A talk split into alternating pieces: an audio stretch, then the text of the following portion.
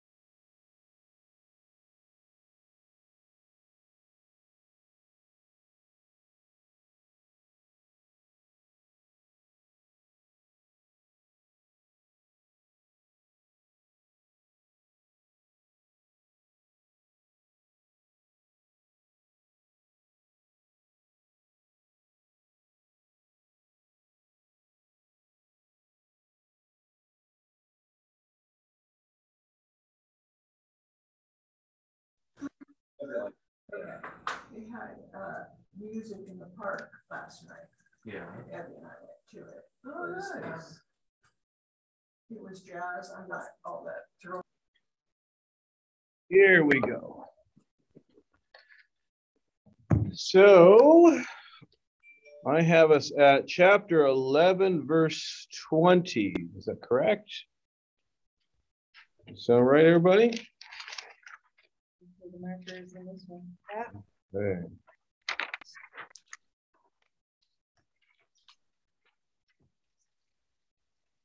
So let's just glance back for a second. We were in chapter 11 last time hearing about Jesus talking about John the Baptist. Remember, Jesus heard that John was in prison, and then John sends the disciples, and he says, Who did you go out to see? And he talks about John. And it ended with Jesus saying, Wisdom is justified by her deeds. We talked about that for a while. All right, so now he's changing the topic a little bit. Would somebody read for us verses 20 through 24?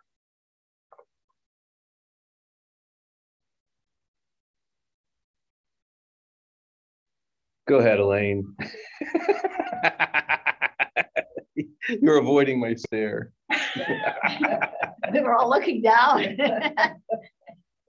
Then he began to review the cities in which most of his mighty works had been done because they did not repent. Woe to you, Chorazin! Chorazin. Chorazin, woe to you, Bethsaida, for the mighty works which were done in you had been done in Tyre and Sidon. They would have repented long ago in sackcloth and ashes. But I say to you, it will be more tolerable for Tyre and Sidon in the day of judgment than for you. And you, Capernaum, who are exalted to heaven, will be brought down to Hades. For if the mighty works which were done in you had been done in Sodom, it would have remained until this day.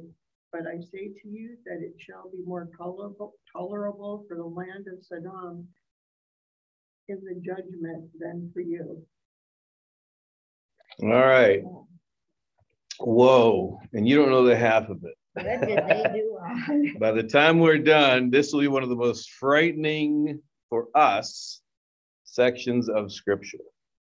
Which than Revelations? Worse than Revelation. Oh, no. I should have skipped. so who is he? Um, mine says upbraiding. Yours says, what was the word? Rebuking. Rebuking.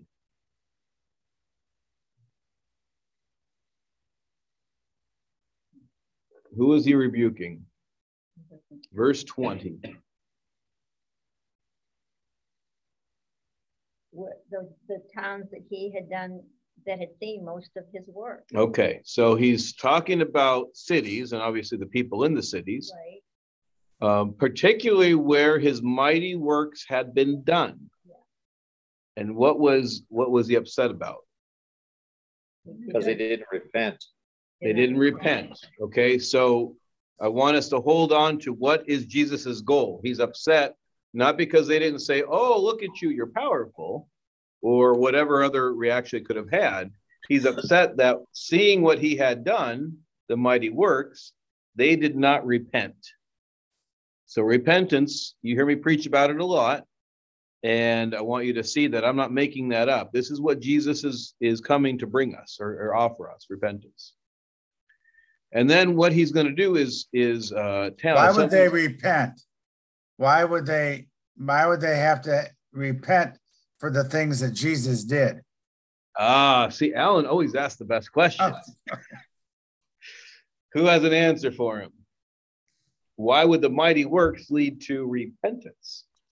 Well, because it reveals to us really how unworthy we are when we when we're in the presence of God's mighty works, his healing power and I mean it humbles you. So you realize you should realize or we should we should realize you know what state we're in. We're not in a state of holiness. We're we're contrasting that holiness with our state. There you go. We repent. Okay, so and Rick, you're right on. Holiness is the issue, not power. Right? Human beings tend to think in terms of power primarily because power is what you need if God is not the sort of operating uh, person, protector, force in your life. So if you don't have God, if you don't have protection, your personal power is the thing you default to. Why? Because you don't have God as the power, therefore you got to be the power. Mhm. And that's the great temptation not only of our day. It's always been the temptation, only the difference in our day is more of us have access to power. Right? We can buy locks for our doors, we can buy alarm systems. There are things that we can do that provide power. We can buy guns, we can do all kinds of things that give us power. What people often mistake interacting with God is it's about power. It's not about power for him. It's a, it's him reducing his power, saying, "I'm going to empty myself to bring you to, as he says here, repentance."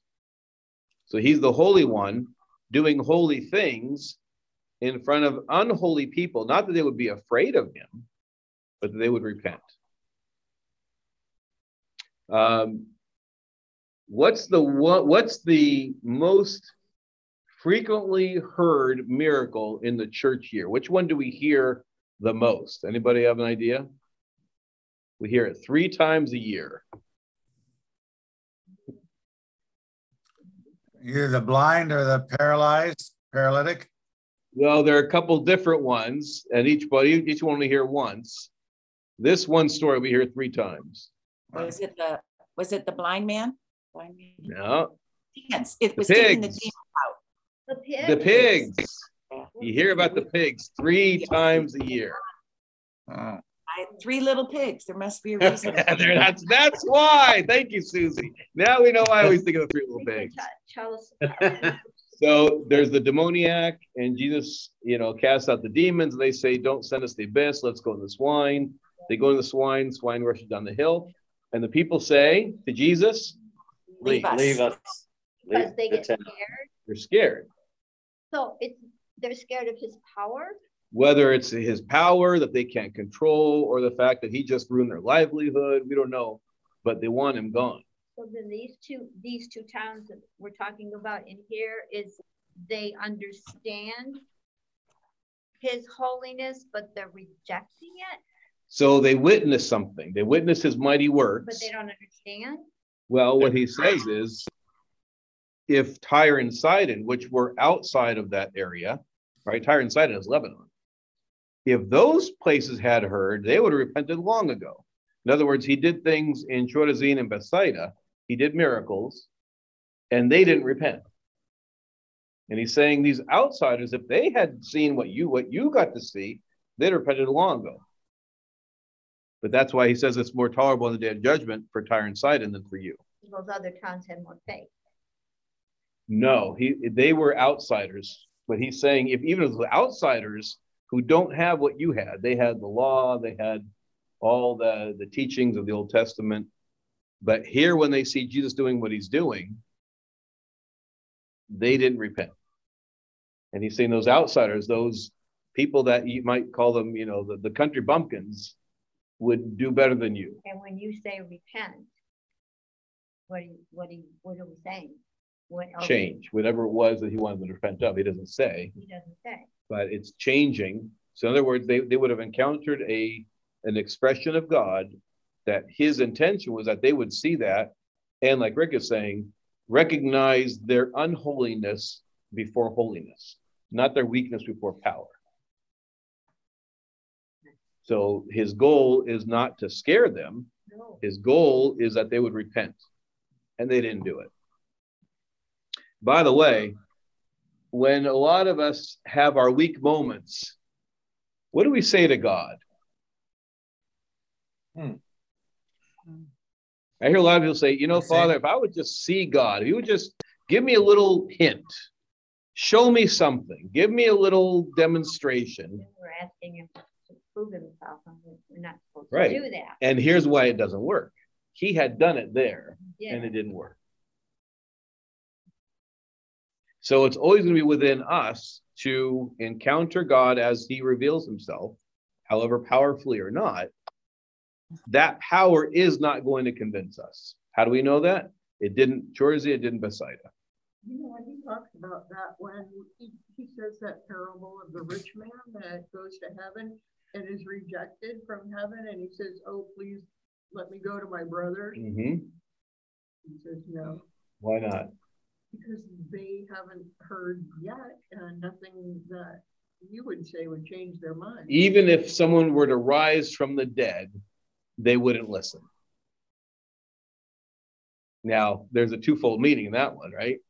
They even if in face of the miracle, if they didn't listen to Moses and the prophets, they're not going to listen to you risen from the dead. But there's another meaning. Who did rise from the dead? He did. And they still rejected him.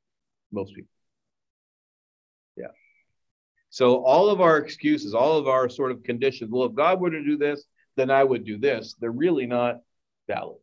Those are our ways of hiding behind not wanting to repent. Now, we don't know much about Tyre and Sidon, but then the other example he said, and you, Capernaum. Now, where was Capernaum? What was Capernaum? Anybody know what the significance of Capernaum was? In verse 23. I don't know. Capernaum was Jesus's adopted hometown. It Really? becomes his base of operation when he's in Galilee, which is the north. So if you have your, your maps, if you look at your in the back of your Bible, you'll see find the New Testament one. Let's see, I'm trying to page number for you. Uh, keep going the other way. Right back. The other way, just out. No, the other way. So why did he point out Capernaum then? If you have your your your New Testament, um, look at what page is that? It says the Holy Land in Christ time. It's map six. Those of you have an Orthodox study Bible. So, but how did, how? If All that right. was an adopted town? where is that? All right. So are you on map six? Yes. Okay. Look, you'll see two bodies. You see the Great Sea, which is what we call the Mediterranean. Then the two inland bodies of water, you have the Salt Sea, and you have the sea on here. It's the Sea of Chinnereth, sometimes called the Sea of Tiberias, sometimes called the Sea of Galilee. Okay. They kept it. well, when Tiberius came along, he's like, name it after me. he's the emperor, he gets to do that. All right. So look at um, look down into the left of the Sea of Galilee, and you'll find Nazareth. All right, you see that? All right. Yeah. So that's Jesus's hometown. Remember, after he's born, and Joseph gets warned of the dream, takes him back to Nazareth. That's where he grows up. But when you follow the Gospels, you're going to hear him return time and time again to Capernaum. And you'll even hear at one point it says, and he while he was at home, he had a home in Capernaum. Hmm. It's up there on the Sea of Galilee, on the Sea of Chinnereth, top left, so northwest coast. You see that? Yeah. Right on right on the coast. Okay. You also see Chorazin and Bethsaida, very close by. So they're going to hear all about not only things they're doing in their town, but they're going to hear what's going on in Capernaum. Mhm. Now go to the top, go go northwest from there and go along the coast of the Mediterranean. You'll see Tyre and Sidon. Mhm. Yeah. You see Mount, you see Mount Lebanon listed there, eleven thousand feet. Yeah. Okay. So that's Lebanon, Phoenicia, Phoenicia, Lebanon, um, ancient Phoenicia, modern day Lebanon. So that's not really, that's not a Jewish territory. Even Galilee wasn't their homeland. Remember, it was called Galilee of the Gentiles. So what he's saying is if the people who are way far away and outside of sort of, you know, what they would consider Holy Land, Mhm. if I had done in front of them what I did in front of you, they would have repented long ago. Huh. Now, we don't know much about Tyre and Sidon. What's the other city he mentions in verse 23? Sodom. Sodom. Remember the story of Sodom and Gomorrah? Yeah. Yeah. The Old Testament, very wicked people. And here he's saying, you should be brought down to Hades. If the mighty works done you have been done in Sodom, it would have remained until this day. What did God do to Sodom and Gomorrah? Wiped it out. Wiped it clean, gone. But But it- I tell you, this is the frightening part. It shall be more tolerable on the day of judgment for the land of Sodom than for you. Hmm. One of the most frightening verses in scripture. And it, it, the footnote says, because that city never saw Jesus' mighty works. To whom much is given, much will be required. There you go. That is the most frightening verse in the scripture because we Orthodox don't say we have a lot, we say we have everything. Right. everything Jesus wanted to give to people as a resource or a, a way to follow him, we're going to make the claim that it's still absolutely present and intact in the church. Completely. But that is not how most people interpret that last passage that Alan just read. What do you mean? To whom much is given?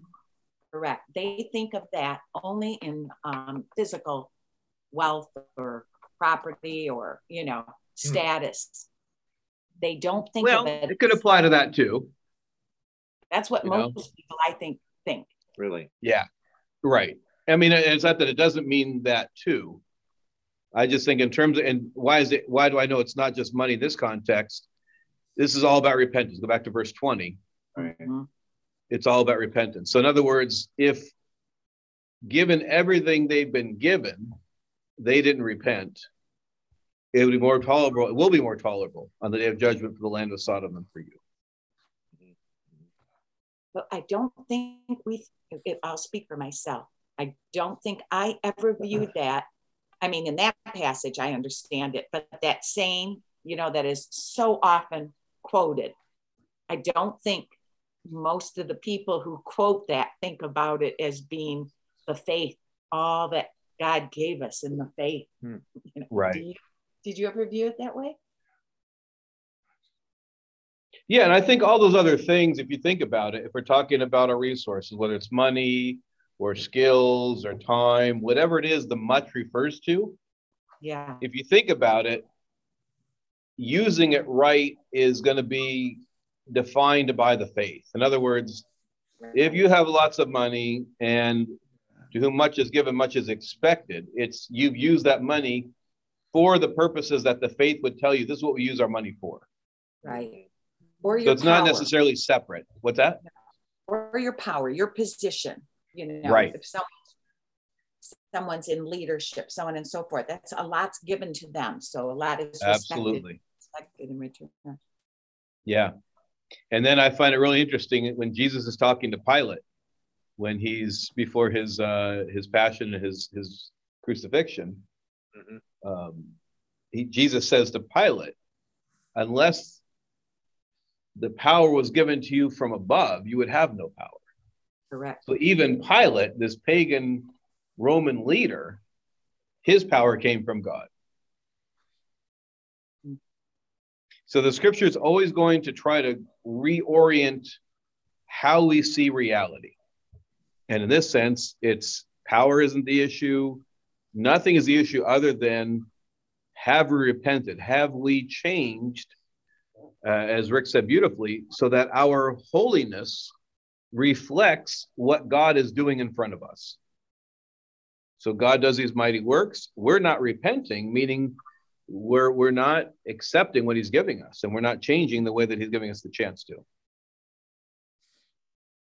That quote could also refer to um, the clergy and the bishops when you reference it uh, to whom much is given. You're given the keys to the kingdom through the earthly church, and you're required to help guide all of us to our salvation. that's right Mhm. which is why st john chrysostom said the road to hell is paved with the skulls of bishops and priests. Oh, Oh Lord, oh. I don't think. Yeah. ever- did you all catch the moment? I was glad when it happened on sunday it it was quiet so i hopefully you got to hear it. What the bishop said to the newly ordained priest as he's handing him the lamb the, the newly consecrated bread for communion. Did you hear what he said to him? Yeah, he did say It was something pretty powerful. Ga- there, You're right. Was it guard this? Something he he yes he kind of yes take this and guard it Mhm. what's that Yeah, guard it, protect it. for the rest of yeah his life. take this and guard it until the second coming of our lord and god and savior jesus christ Right. upon which it will be required of you. Hmm. Or you might say, like, take this as a pledge or something like that. In other Yeah. words, Alan, you're right. It's the bishops and priests are going to be judged based on how we executed what was given to us.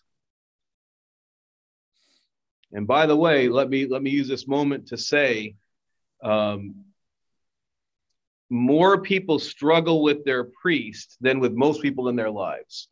In other words, if if you have somebody you struggle with, priests are higher on that list than like your lawyer, your doctor, your dentist, or your neighbor, Kid. or your kid, right? because one, your priest isn't perfect. So there are legitimate things that are frustrating and they're annoying and they're disappointing and all that. That's true. But the other part is we're acting, hopefully, with the best purpose of our flocks, knowing that they don't necessarily like what we're going to do, but we're doing it for them. It's like all of us, you know, if you've raised kids or you've taken care of kids, what you do isn't always what they want, but you know it's best for them, so you do what's best. Right? It's like it's like the, we- the We don't always look at it that way. no, no. And that's why, and by the way, it's not just Orthodox priests. I read an article and I think it said it was like something like six out of 10 or seven out of 10 uh, full time pastors have contemplated leaving ministry in the last 12 months. wow. Now, they didn't all do it, obviously. A lot are, by the way. People, pastors are dropping out of, of ministry left and right. They say what? Huh. Why? Well- what have what have you seen? it's they talk about stress they talk about the demands of the job um, you know there's all kind of things that make it difficult Did they mention however COVID what's that Father? Did they mention COVID in particular? Do you remember? um i don't remember i mean but i don't think it was on you it wasn't like sort of like that was that's where it began it's been going on for a while Mhm. Um, the, the- if you if you look at like the longevity of, you know, a generation or two generations ago, you were you were a pastor and you do that the rest of your life. Correct. You retired as a pastor. Um, This- we see, in have a lot of what's that? I, I was going to say in America, that's the thing. People can church shop so easily because we are a consumer society. And if, you know, we don't like this one store, we go to another, yada, yada. And I think that's the way Americans approach church, especially uh, non-Orthodox, although probably Orthodox too. But um, I think that's probably a big frustration. And one of the one of the big uh, facts that I heard at the PLC last weekend was the Catholic Church has more people joining it every year than any other church. The Catholic Church also has more people leaving it every year than any other church. yep. yeah, that that seems to be the story really of all churches, and we're not exempt from that either. You know, we hear about how many people join the church, and it's true, but we lose a ton of people. Not Well- just Uh, not just people that grew up in the church, converts. Right. The rate of converts leaving the church is is much higher than people would imagine.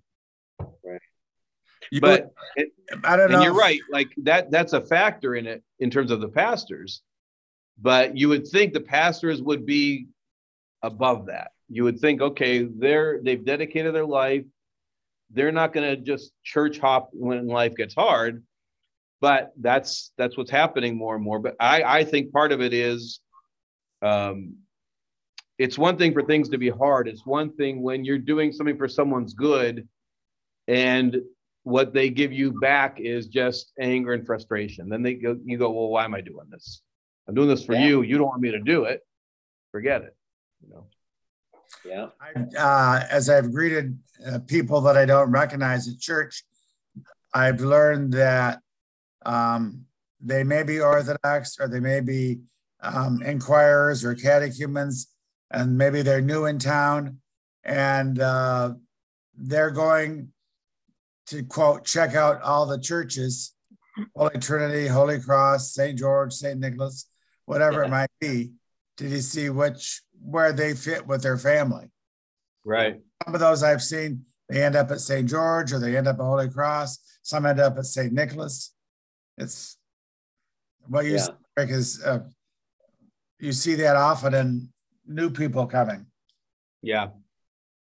I have a comment.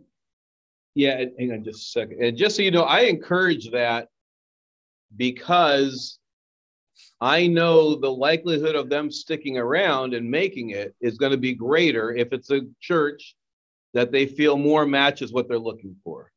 Yeah. So for some families, they're going to be much more comfortable at Holy Cross than here, Mhm. and vice versa. So I say to people when they're coming to town, you know, check out all the churches, find the one that works best for you.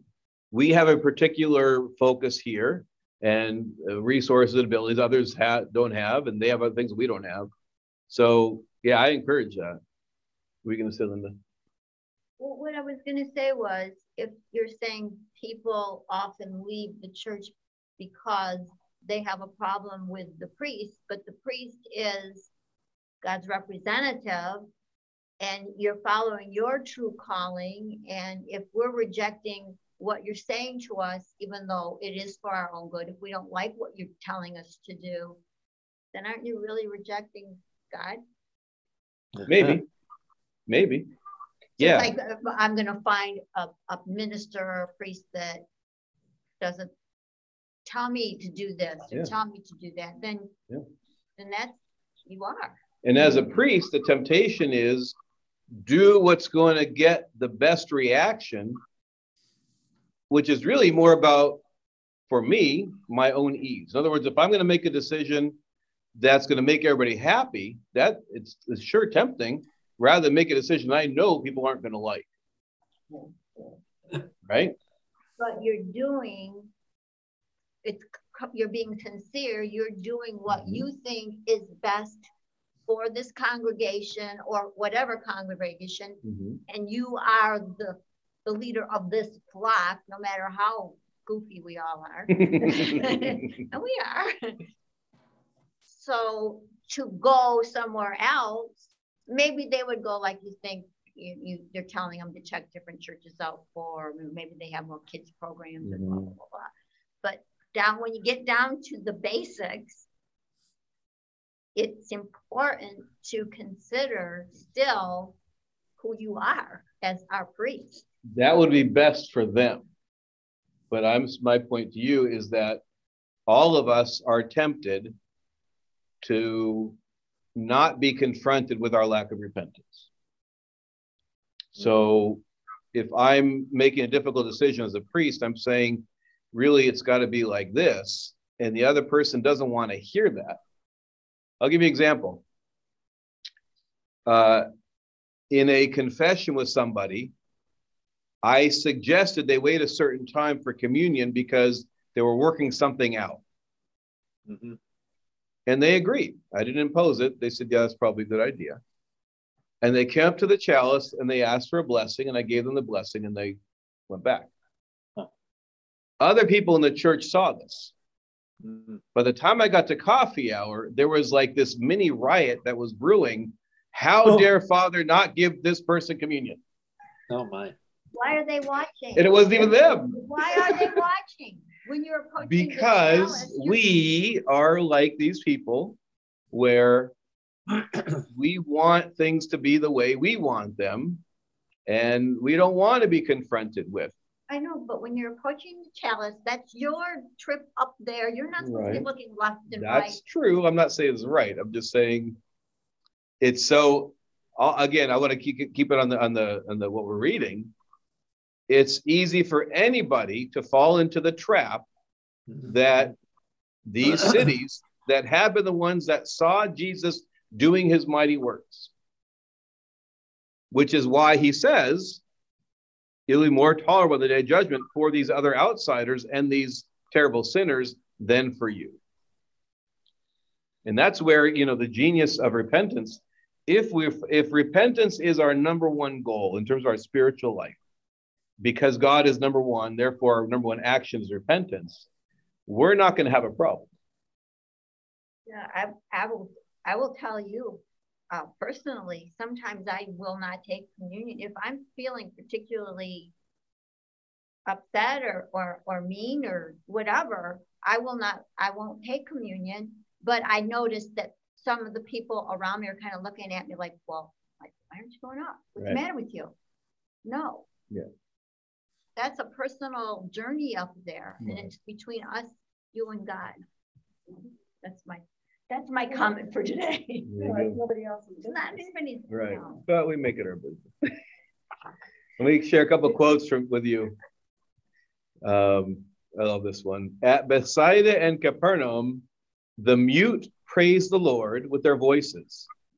The blind saw, the deaf heard, the lame ran about, and the dead came alive. Yet astonishment at such great miracles did not produce any disposition for faith. Hearing about the deeds alone ought to have called them to awe and faith. Yet this unresponsiveness is found not only in the small sins of Tyre and Sidon, but also with the great sins of Sodom and Gomorrah. The desire for belief would perhaps have come closer to them if those if these remarkable acts of virtue had really touched them. So again, the issue is not going to be what power do you recognize? It's what do you seek in God with what he does show you? And then what do you do about it?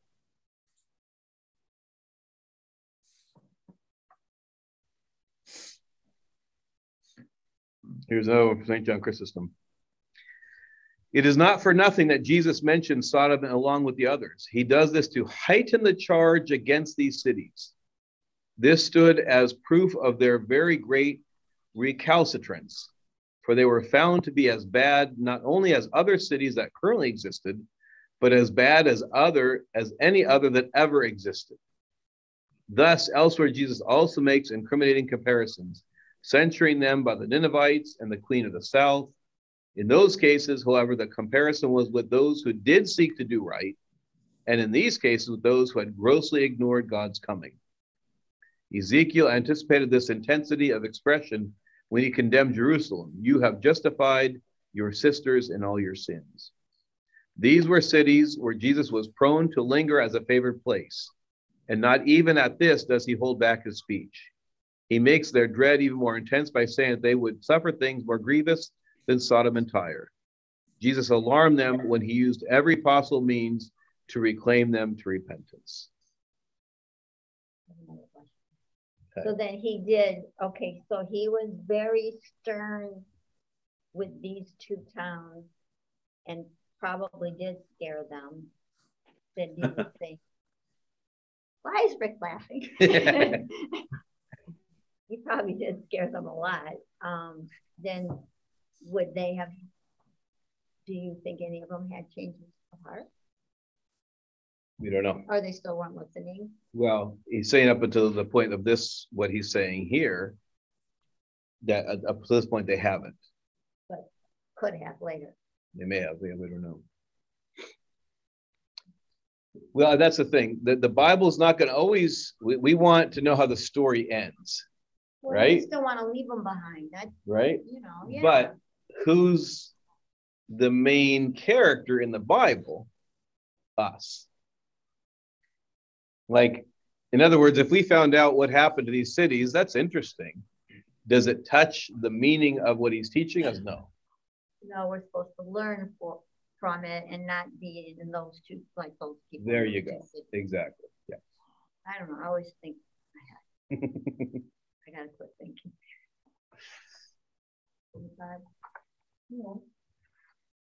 Any other thoughts or questions on this section? I think that's why it's uh, Orthodox teaching of, of putting on Christ and following Christ.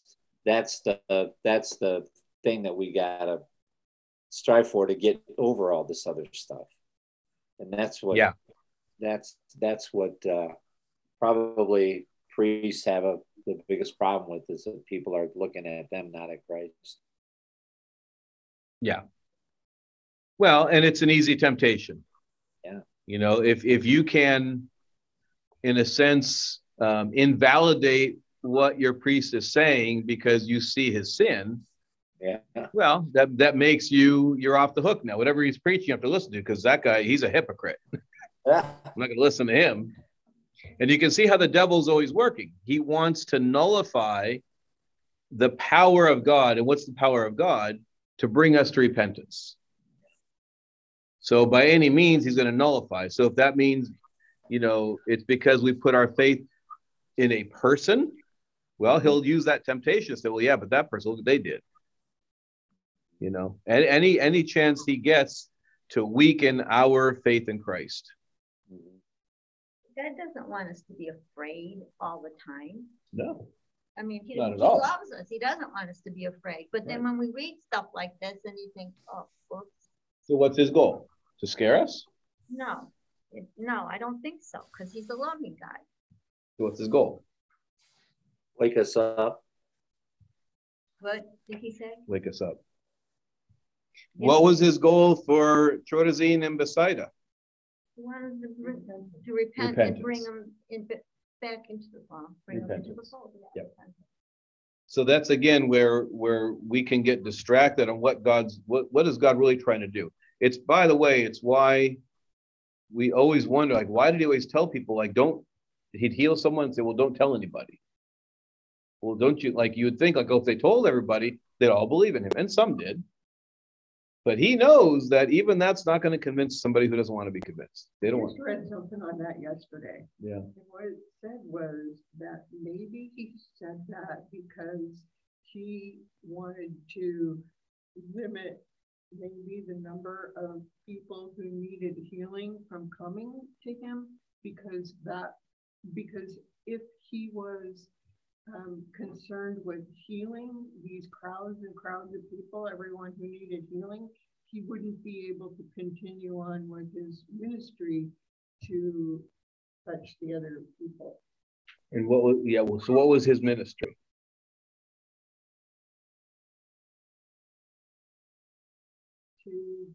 Get to repent? That's it, to preach the kingdom. And how do we get to the kingdom? Repentance. This is where, again, we can misunderstand. We're not careful. That's why I love when we study the Bible carefully, you get past our misunderstanding because you read it and you go, oh, he might he healed all these people. Jesus must have come to heal everybody. Then we get sick and go, gee, why isn't Jesus healing me? Look, he healed that one, that one, that one, that one. Why isn't he healing me? Or somebody I love. He didn't come to heal everybody. He healed as part of the sign of who he was, but he came to do what? What does verse chapter 11, verse 20 tell us? To bring us to repentance. Why? Because that brings us to the kingdom that has no end, that has no death, that has no sickness. Because you can be healed of your sickness and then the next day get sick again. And someday, until he comes back, we're all going to die. The only question is when and how. So he's coming to say all of those things. That's not what I came to do. I didn't come to just feed people because they wouldn't be hungry. Otherwise, he'd stay and and uh, just feed people. I had a discussion with these pastors that we've been having this ongoing discussion on race, and we, we ran out of time, but we had a really discussion, good discussion two weeks ago because some of them, some of their point was that Christ came to bring justice. Therefore, our job as Christians is to fight for justice. If someone is oppressed, we should fight for them. And I said, if Christ came to bring justice, he could have taken care of Pilate and Herod on the same day. But didn't. He goes before them and then he lets them be the two that would conspire to kill him. By the way, there's a verse in, I think it's in Luke. It's one of those where it's it's very rare. There's a verse in one, not the other, uh, some any of the Gospels, and it says that after Jesus' arrest and crucifixion, Pilate and Herod, who had been enemies, became very close friends. Isn't that interesting? It was their conspiring to kill Jesus that brought them together. Pilate. Um, Herod's wife told him not to mess with this holy man. Yeah. And I have to look this up, and somebody else might look this up. I think she becomes a saint. Somebody could look that up. I think the wife of Pilate becomes a saint. Check check that out, somebody. Sure. Yeah. So being really clear on what Jesus's goal is for us is really important. It's it's why reading the gospel specifically are so important. We read them understand what he's saying because you might hear it and then try to bend it to what we think is important or we think the goal should be. Whether it's justice or you know living in peace or whatever. Um, when you read it and you just read it for what it's saying, you realize, wait a minute, that's that's my misunderstanding is a misunderstanding. It's also why, and some of you were there. I know Rick and Susie, you guys were there to hear Jeannie Constantinou at the Parashah conference. Yes. It what one of the great things about her presentation was she wasn't just saying orthodoxy is better than Catholicism, orthodoxy is better than Protestant church. So that's what people want us. They want to look at us as compare. Like, well, they have this, and we're better this, they're better in that, but we're all the same. What she was showing was orthodoxy is true Christianity. Does it make us better than Catholics? Because we, as Orthodox, again, we've been given everything. Have we shown proportionally with what we've been given? Are we doing what other people? Other people have been given very little, doing a lot with it. So we're not judging the people. But in terms of judging what the faith is, what she showed really clearly was this is what true Christianity is. This is how it works. This is how it changes us. This is what life is like as a true Christian. Our mentality today is like, well, Orthodox, that guy's Catholic, that guy's Protestant, that guy's Baptist. And and we might say, well, we're better than them, or it really isn't about comparison. It's saying there's only one true and complete Christianity. And again, we're not criticizing people that belong to the things. Most of them don't know any better. And let's face it, most of us don't even know orthodoxy. we're we're trying to like understand what we have here. So it's not a matter of, of judging anyone else. We're going to be judged more harshly, but of saying, okay, it's important I really get what Christianity is really about and not what I want it to be about. Uh, I checked on my phone here. It says Pilate's wife as Saint Pro Procla, P R O C L There we go. is venerated by the or- Oriental Orthodox Church and the Eastern Orthodox Church. The Eastern Orthodox Church celebrates Procla on October 27th, while the Oriental Orthodox Church celebrates both her and her husband, her and her husband, as Oh. saints on- on June 25th. Interesting. That's the Oriental Orthodox. I wonder what they, I wonder what they found out about Pilate later on that would convince them. Well, Pilate says that after his wife says that to him, he says, I wash my hands of this Yeah, matter. that's true. And because he leaves it to the crowd to decide. Right. Although he could have interceded. Yeah. Yeah. But That that our would have only creed immortalizes him. Yeah. Right. Yeah. As, I mean, it was at his decision, right? Without his okay, Jesus isn't crucified. Although it's really interesting, Susie. It, it's not, are, are, do we, we say that he was crucified under Pontius Pilate, Mhm. right? Yeah. But it's not clear whether that's a condemnation or a commendation, right? Would it be commendation? Because he put to death the Son of God who had to die for us. There you go. Now, not, now, we don't think he knew what he was doing, but Right. that at least if, as I'm hearing you're saying, at least if, if the Oriental Orthodox consider him a saint, Yeah, I, I could I could start to see why. Not that he did it as a saintly thing, right. but who knows where his life goes from there. I don't know much about him. There's a big book that was written about him, somebody gave me a copy. It's on my someday bookshelf. Yeah. Yeah. I think like Herod kept trying to, to get out of that judgment.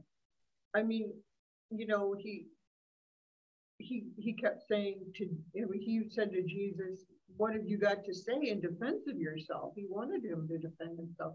And then he wanted them to, to choose Barnabas or Barabbas. Barabbas. And. That was Pilate. Are you talking about Pilate? Sorry, Yeah. Pilate. Yeah, it was Pilate. Yeah. Yeah, he did try. He said, I, I find no crime in him. And if he had released Jesus, I think they would have found a different reason to, to um, crucify him. The, um, the, the Jewish leaders. Yeah, and that's why it's interesting. Um, I started reading Jeannie Constantinou's other book, The Crucifixion of the Lord of Glory, um, because it's really interesting. The Jews wanted Jesus dead, Mhm. but they didn't have the right to kill him. They had to go to the civil authorities for that. Right. Right. So it, it, it took both. And the civil authorities would have done it if the Jewish leaders hadn't brought Jesus and started the riot and the whole bit. So it, it took the it took the conspiracy of both of them together to to get Jesus killed. However, they did kill Stephen. Well, that's true. Here's something that Wikipedia says. Due to the gospel's portrayal of Pilate as reluctant to execute Jesus, the Ethiopian church believes that Pilate became a Christian and venerates him as both a martyr and a saint, a belief which is historically shared by the Coptic tur- church. He ends up as a martyr. That's interesting. Doesn't say where or when or anything. Time to read some more. Interesting. Well, our time is up. Thank you, everybody. And we are meeting next week, and that's our last one until uh, August. We'll pick up sort of the middle of August again. Thank you, Father. Thank you all. Thank you, Father. Maybe gone. Okay. Good to talk to you. Thirtieth, we're here. See everybody. Bye. Bye-bye. Bye. Have a good day.